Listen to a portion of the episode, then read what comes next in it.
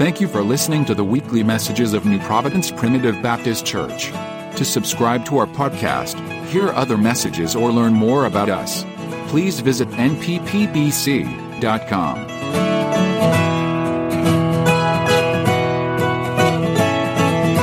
Psalms chapter number 40. I'm just going to read the first five verses this morning as our text.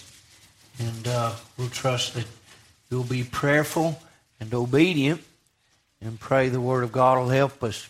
Grateful for the answer to prayer.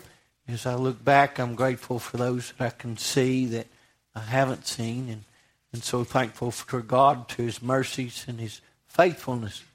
Um, you know, the mercies of God are hard to explain, for me anyway, uh, because it's hard to grasp the truth of grace.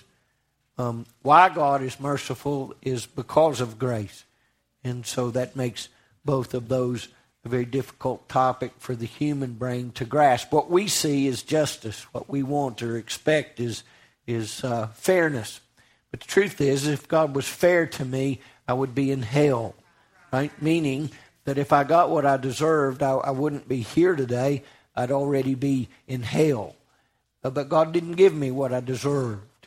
He gave me an opportunity to experience grace. And so I'm grateful today to be saved. And I owe it all to Him. It's all about Him. Psalms chapter number 40, we'll begin this morning at verse number 1. I waited patiently for the Lord, and He inclined unto me and heard my cry. He brought me up also out of a horrible pit, out of the miry clay, and set my feet upon a rock, and established my goings. Death put a new song in my mouth, even praise unto our God. Many shall see it and fear, and shall trust in the Lord. Blessed is that man that maketh the Lord his trust and respecteth not the proud, nor such as turn aside to lies. Many, O Lord my God, are thy wonderful works which thou hast done, and thy thoughts which are to usward. They cannot be reckoned up in order unto thee. If I would declare and speak of them, they are more than can be numbered.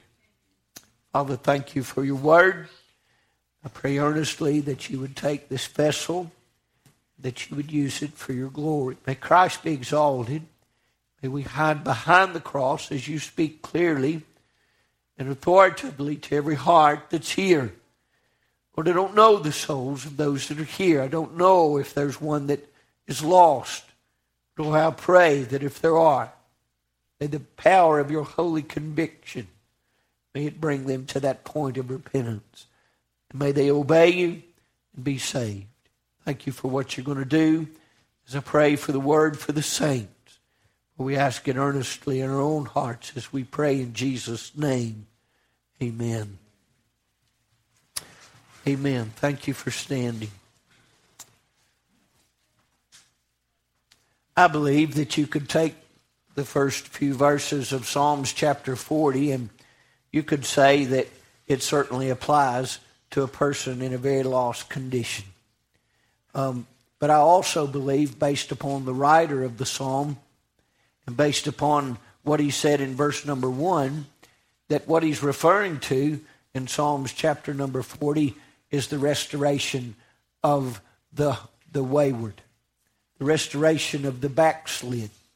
And I want us to, to at least look at it in that light this morning and pray that if you're here, your heart's not right with God, listen, it doesn't get better until you just surrender and get right. Uh, you can justify yourself in all the ways that you live or what you do, and you can try to make those things meaningful or, or purposeful or even right in your own mind. And our minds will go along with about anything. That's how weak we are. And yet the truth is, is that you're not going to be right until you get right. And until we get right, we're not going to know right. We're not going to experience the joy of His salvation.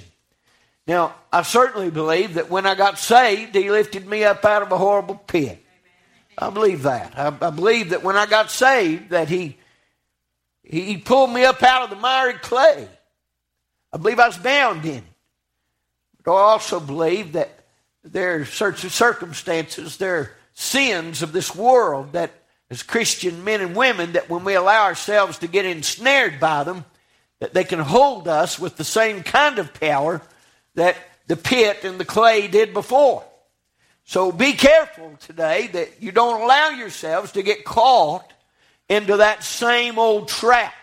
You see, sin doesn't change. Whether, whether you're lost or whether you're saved, sin is still the cause. Uh, I wept just this week because I heard about uh, some folks who were struggling, and I heard about this, the, the hard things that were coming to them, and the, the hardships that had come upon them, and the great sorrow and grief that they were experiencing. And my soul went automatically to the price tag that comes with sin. And Oh, how wish, children, that we'd all recognize how dangerous that sin is. We'd play around with it as if it, it that as if there's no consequences to it, and yet all the while knowing that when you bring fire into the bosom, it'll burn you. Right? It has an effect. It, it, cannot do but what it does. And sin is not meant for our good. It's not meant to help us. But sin is a price tag and it's costly. Sin will, will do as we've all said, it'll, it'll hold you longer than, than you thought it could. It'll keep you longer, right? And it'll cost you more. Sin is a dangerous, a dangerous thing. And I believe that we can take the Word of God for the clarity here and say that sin is to blame. There's so many things in the lives of men and women today that, that are costing them. And as we look around in a world that is desperate for light, is desperate for hope, it is desperate, it is desperate to see someone that has the answer. So many are affected and ensnared by sin that they cannot even be what they've been called to be. Jesus warned of this specifically. He said that our light should be upon a candlestick. It ought to be clear and burning that as we go through this dark world, that it is constantly, I'm not talking about one day a week, but it is constantly shining a light into this world of darkness that others might see him. He said, when you have a candle, you don't put it under a bushel. You don't hide it. No, he said, you put it up on a candlestick so that it might be seen. Now the Lord said it like this. He said, those that do the works of my Father. He said they, they glorify me. And here's the important thing. When men see the works of God, then they give glory unto God and He is exalted. And may our works today do that very thing. May they show to this world that is lost that there is hope. There is hope. I realize that we, we work with a lot of stubborn people. We seems like they just run with their heads hitting the wall all the time and that you want to just put your arms around them and say, hey, if you'll just quit that for a moment, if you'll just turn your eyes back to the cross, there's peace to be found. Uh, we can beat our heads against uh, the walls of this world and we can allow sin to come into our lives and to affect us in such horrific ways and costly ways. And yet, all the while, there is a better way if you'll just walk that way. But oh, how true it is, as the old prophet of God that, that said, when you found the old paths to walk therein, you'll read in that very next verse that the Bible said, but they would not. They would not. And so today we simply compel, we simply preach the same truth, the same word over and over that there's a better way. There's a better way. Let me be clear. I'm not trading, not with anyone. I, I don't want what you have.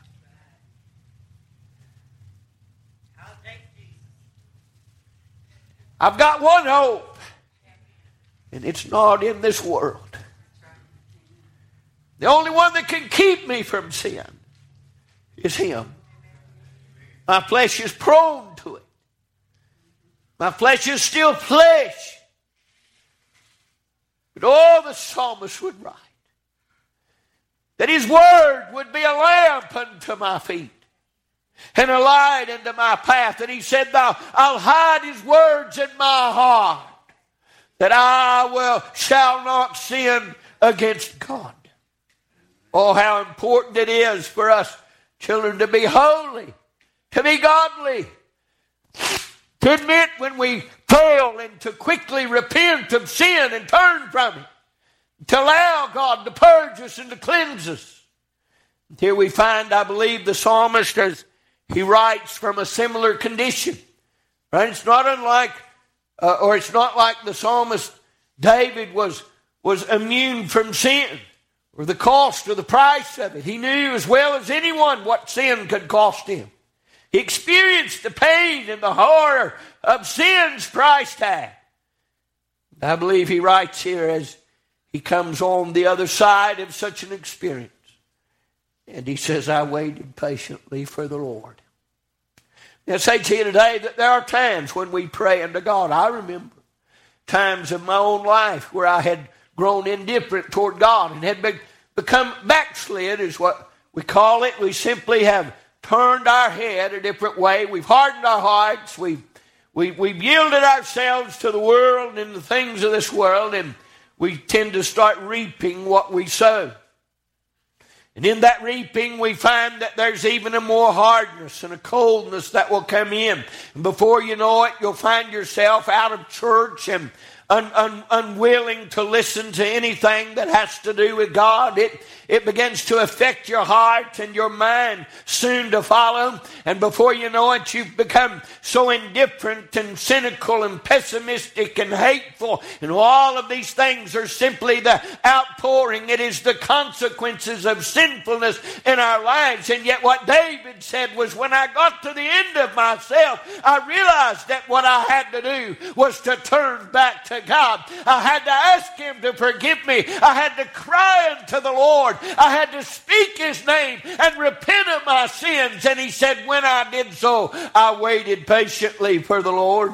I waited for the Lord. How many times have we gotten on our knees and we didn't we didn't finish before we had got up. We didn't mean business when we knelt down. We didn't accomplish the task that was at hand. Listen to me. If all you need, friend, is some spare tire to get you out of trouble, may I say to you today, you've picked the wrong God. What he requires today is that your heart be changed. We have to be made different in Christ. And Oh, even for the saint of God today that'll find themselves ditched by the things of this world and the sin of this life. They find themselves in a terrible condition of sinfulness. We find the misery that comes along with it. David said, I waited patiently for the Lord. Well, there's ever been a time when you prayed and you wondered if He was going to answer you. You ever had those times in your lives when you sinned again? You did that same thing that you told Him you wouldn't do. You've, you've done that same, same miserable thing that you said, I won't do it again. I'm turning from it. And yet every one of us have been in that place where we found ourselves weeping before God because the consequences of our sinfulness had found us out. You can be certain of this, friend, that God knows what we do. He knows what we think. He knows how we live and what we see and what we do. Friend, God knows all of these things. David said, I waited patiently for the Lord. Waited for him. How many of us are waiting? Waiting for the Lord to answer our prayer. He inclined unto me, though. He inclined unto me and he heard my cry. Oh, I can say I couldn't count the times. Verse number five speaks of it. I couldn't count the times that he's responded in mercy to me. How many times that the blood of Jesus covered all of my sin, you see? The truth is, is that every time that I go to him, it's not a question of whether my sin has been forgiven. My sin was covered by, by the blood. Past, present, and future. Everything that I know was covered by the blood of Jesus Christ. But there's an important part here to the communion and fellowship that I have with God. I cannot live in sin. And the Bible said, He said, if we continue in sin, He will not hear us. I believe David was at that place. I believe he had found himself finally yielding and repentant toward God. And as he began to cry out unto God, what he recognized that the Lord was listening. And David said, I waited. I waited. Let me tell you something it's worth waiting for. There have been times when it seemed like I had to pray more than once. And also remember those times where it didn't even take a word. I just bowed and wept and it was gone. But all the times where I've had to wait on His Spirit. Right? Because you really don't know, do you?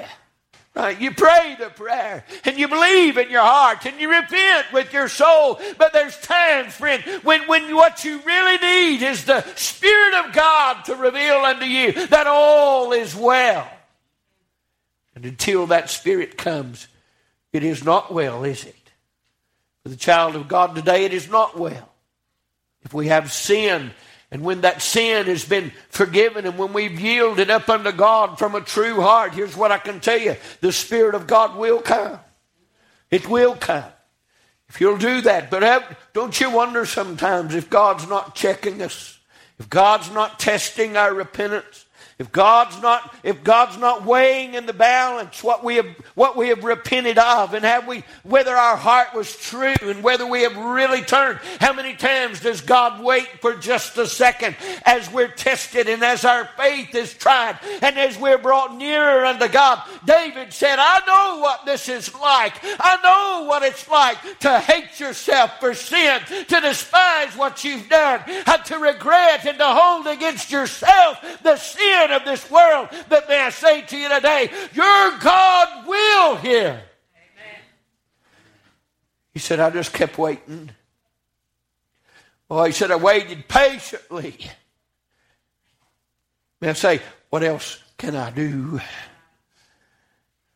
There ain't but one thing that makes it better. When you've been in sin, when you've lived in sin, and we all have, right? There's nobody exempt from this when we've lived in sin and when our heart has become indifferent toward God and we have, uh, we have violated the, the, we've trespassed against the, the laws of God all the times when we come before God and we say in a, in a, in a true and a repentant heart, I'm sorry. And we turn from that and we, we turn toward God and we begin to seek God.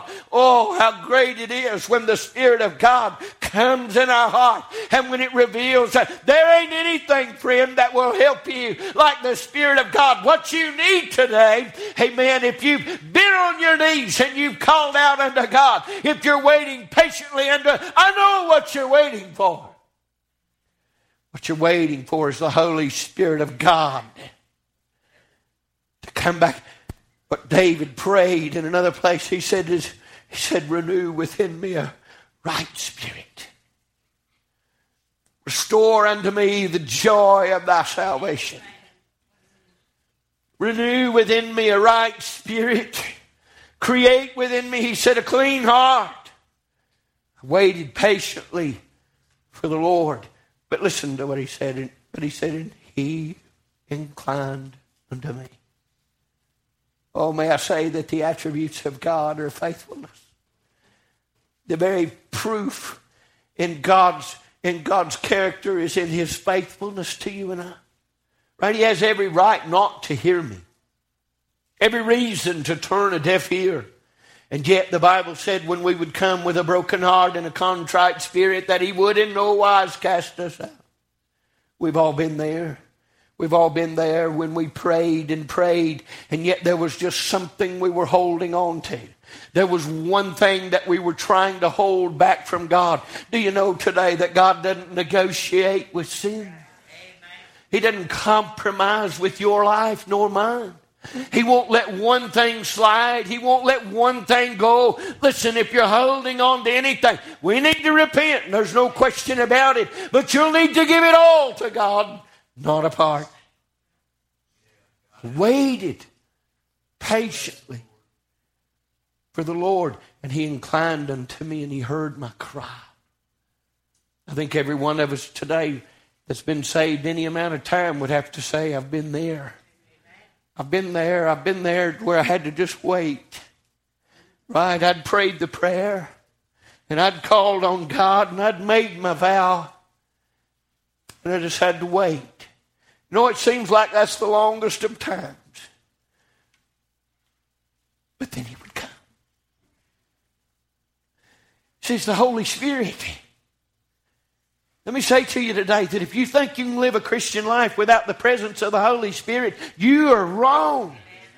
You can't make it not one day without the presence of the Holy Spirit in your life. And if you expect to be holy, it will take walking in that Spirit and denying your own flesh. Here's what he said in verse number two. He said, You see, I had got myself in something I couldn't get out of. That's what a pit is. Now, now, we might think of it in different terms, but back then the pit was purposeful, right? They had a reason for a pit, right? When you put something in the pit, it wasn't meant to what? Come out, right? It, its walls were straight up, right? They weren't angled so something could climb out. It was a pit, and therefore its purpose was to hold what it had ensnared. It would hold that animal there until somebody got there kill that thing, pull it out and eat it, or whatever they were doing with it. It was a horrible pit. I'll tell you right now, sin is horrible. And buddy, it's a pit. I think that was the best way to describe it. Is go ahead and throw it out there. It is a pit. I tell you, when you fall into the pit, you don't get out by yourself. You need some help. Tell you, tickled me to death all week long. We had had the grandkids with us, and Scarlett's learned a word. Help. Every few, help me. I thought to myself, that's just the way I am. I get into a pit, and you know what? I can't get out. Let me warn you today that sin is a pit. It's a horrible pit. Oh, how it likes to cover itself up, right? How it likes to disguise itself and camouflage itself and to keep you, uh, keep you blind to its, its cost and its danger. But that's what the pit is. It wants to fool you. It wants to lead you down that trail. It wants to bring you into that very area to where when you step into that, you find there's no bottom and you suddenly go down into the pit. Your enemy today is a roaring lion, friend, and he understands what sin is all about. That's the very thing he's using to siphon the power of the people of God out of the church is he's using sinfulness. Sin that is present in our lives that we don't deal with. Sin is a horrible pit. You don't get out of sin by yourself. You fall into the pit, that horrible pit. You'll stand there looking up the sides of those, of those walls, realizing that there's no ladder. There's no mechanism. There's, there is nothing in the pit itself that can help you get out of it. You realize, friend, that sin today has nothing to offer you as far as a remedy. It is only the disease. There is nothing within the, the consequences or the bonds of sin, friend, that will ever provide to you the cure for the sickness that is causing. It's a horrible pit. David said, That's where I was. Right? He said, I found that the sin that I had committed against God and against Uriah and against, against Bathsheba, the sin that I had committed against God, he said it was a pit. I couldn't get out of that pit.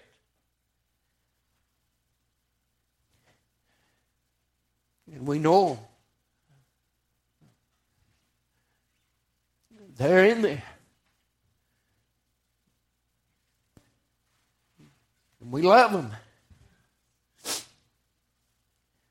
They're in the pit. You can't get out of the pit on own. What David said was, he said, I waited patiently. Remember old Joseph that was in the pit? David was in the pit. Sin had put him there.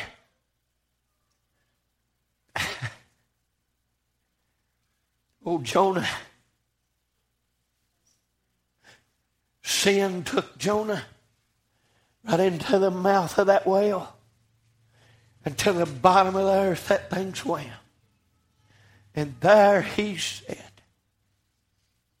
that by reason of mine affliction I cried from the belly of hell. You know what Jonah knew? Jonah knew I can't get out of here. I cannot get out of this pit. Was Jonah God's man?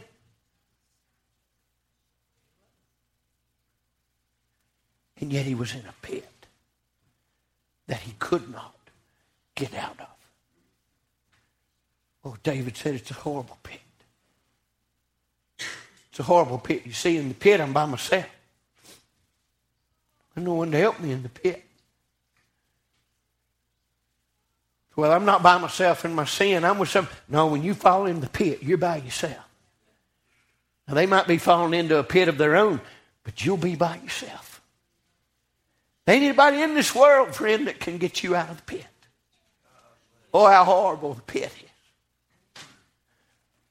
Anybody know what I'm talking about? Anybody ever been in the pit? It seemed like for days you cried. Help me. Help me. But all just in time. When our hearts have met the condition of true repentance, right? Broken and contrite. There is no other way to repent and God accept it. Broken and contrite, we begin to cry unto the Lord. Here's what I can tell you He's coming to get you out of the pit.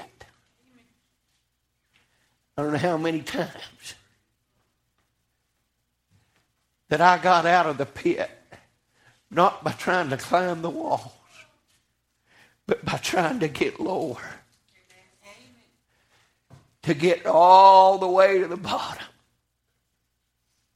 And then somebody, that's what he's going to say in verse number three. He's going to tell you how he got out of the pit. Verse number two, he said, He lifted me up out of the horrible pit.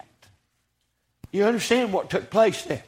David did not fix his problem, God did. Amen. David's problem was he was in the pit of sin. He was bound by what he had done, by what he had, had, had, had said and had thought. These were the things that brought him low. And yet, what we find is when he cried unto the Lord, that the Lord heard him. And the Lord inclined unto him. And he came to David when he was in the middle of, of, of this place where he could not get out of. Now, now, he was a child of God. If we, if we take in context Psalms chapter 40, it ain't talking about a lost man. It's talking about a man that understands the importance of prayer. A man that says, I'm going to wait patiently on the Lord. That ain't a lost man. He don't understand that truth yet. But a person that's been there, a person that understands the consequences of sin, they understand that it's because of my sin that I'm here. He said, He, He, He lifted me up out of the pit. It fell into a great pit, and the pit you can't get out of. And he said, The only way I got out of the pit was Him. Anybody know what I'm talking about? Amen. He got me out of the pit. Now, you'd think I was a designer of a pit. I've been in it, right?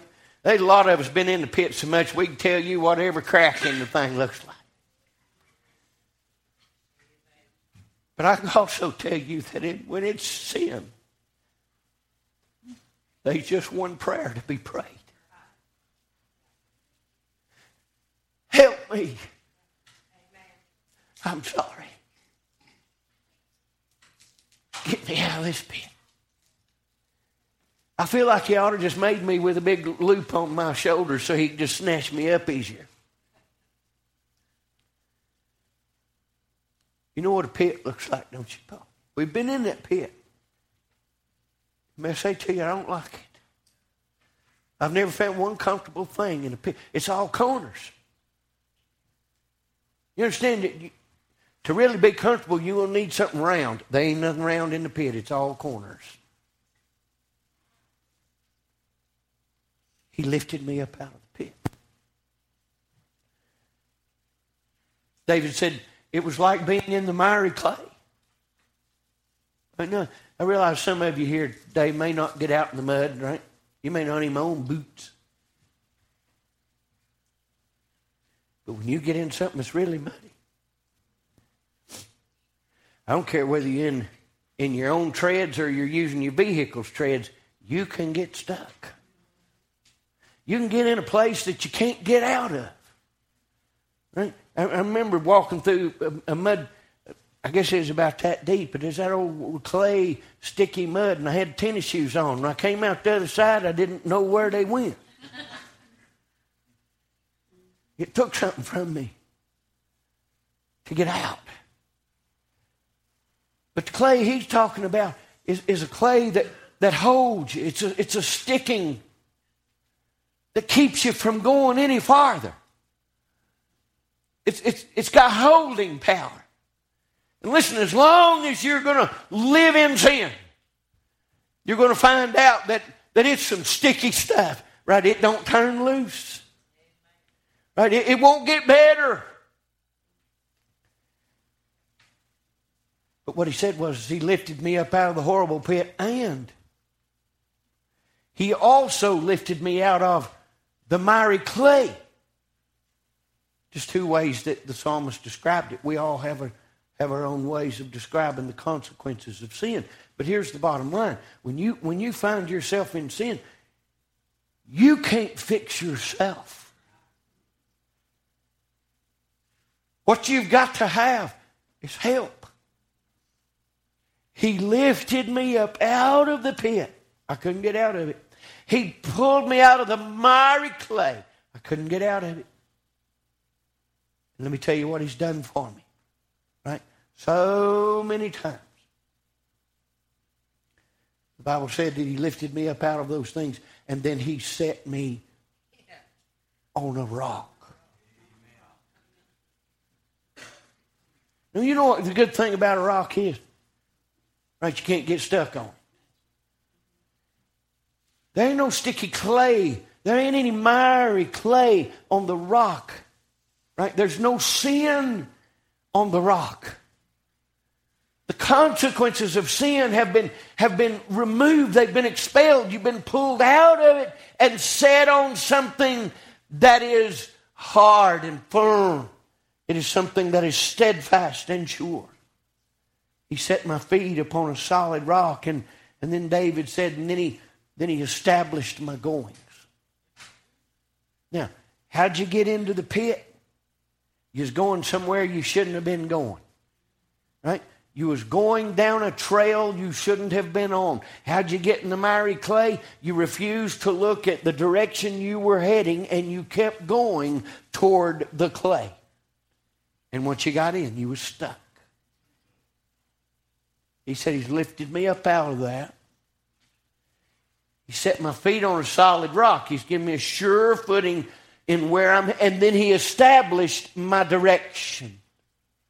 Let me say to you today that God doesn't ever pull anybody out of the pit, that he doesn't also give them firm foundation and direction to go. Amen. Right? God just doesn't set you up there flapping your arms like a wounded duck and then just set you out there. Now let me see what you'll do. He knows what you'll do. No, what the Lord does is He inclines unto us and He hears our prayer and He lifts us up out of there. He cleans that off of us and sets us on sure ground. And then He says, Now, walk this way. He's not hiding it, is He? Right? The Word of God, He's not being hid from us. No, He has established my goings. He said, No, walk this way. It's when I walk another way, you see, that I fall into the pit or I get into the clay and I can't get out. Let me finish. Verse number four.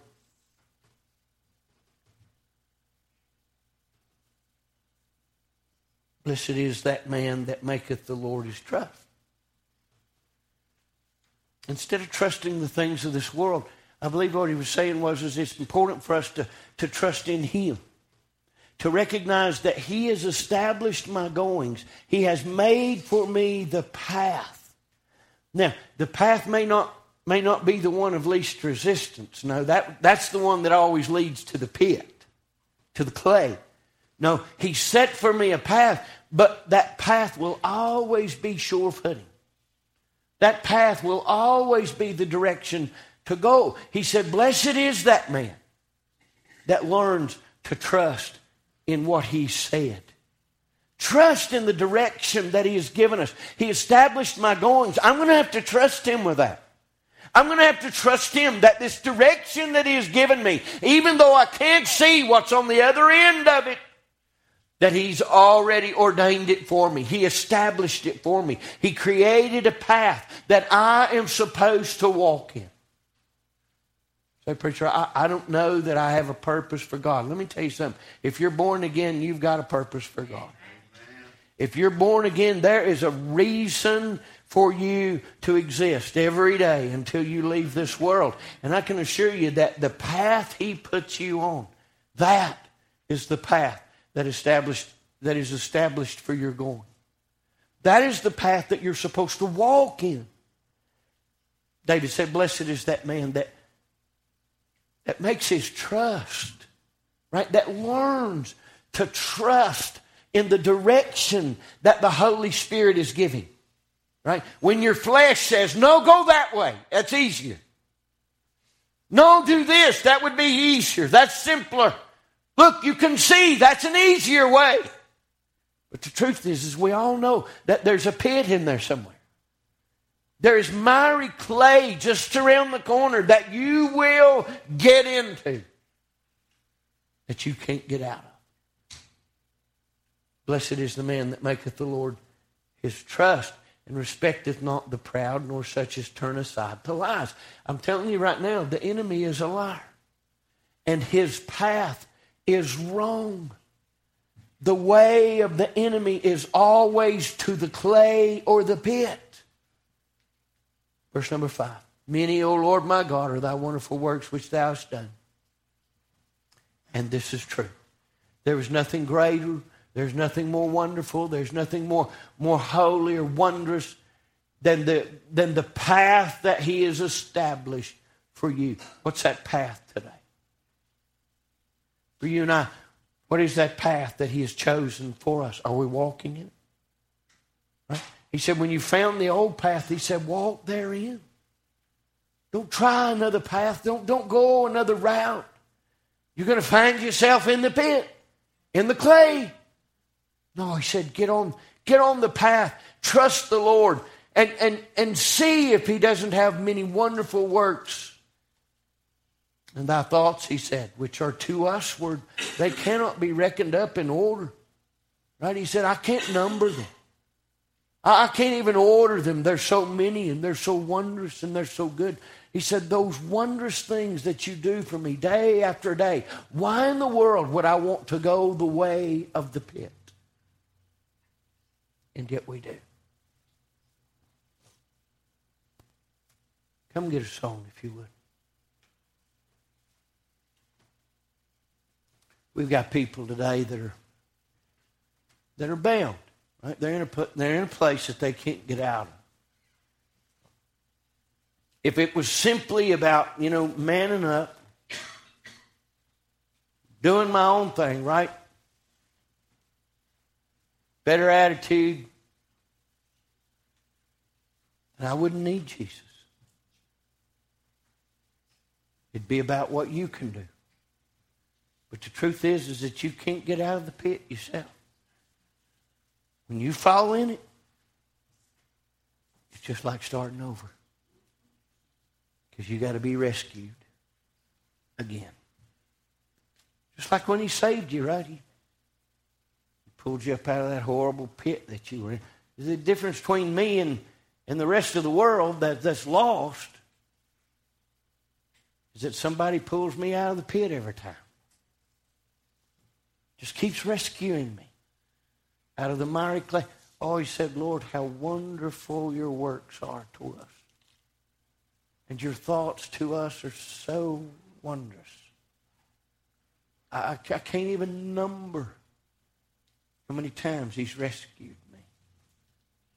The world is still trapped, and the only way out is through Jesus, right? It's the only way out. But for the saved person, as I think the psalmist was showing us in these first five verses, for the saved person, ultimately, we can fall back into the pit. That doesn't mean that I, that I had to get saved again. What it meant was is that he had to get me back out. And he had to set my feet back in that path and say, go this way. How long will it be before we just start walking in the path that he establishes? People need help today. We need help. All of us need help. I patiently waited for the Lord, and He inclined unto me, and He heard my cry. And that's the promise we have from, from our Father. He'll get you out of the pit. When we repent, when our hearts are broken and contrite, and we confess our sin, David said, I, I prayed. I sought God with all my heart, and He heard me. He lifted me up out of that pit He pulled me out of that miry clay, set my feet on a solid rock, and He established my going. He made for me a way. And I need to walk in that way. I need to walk in that way. And when I fall into the pit, I just need to start crying out.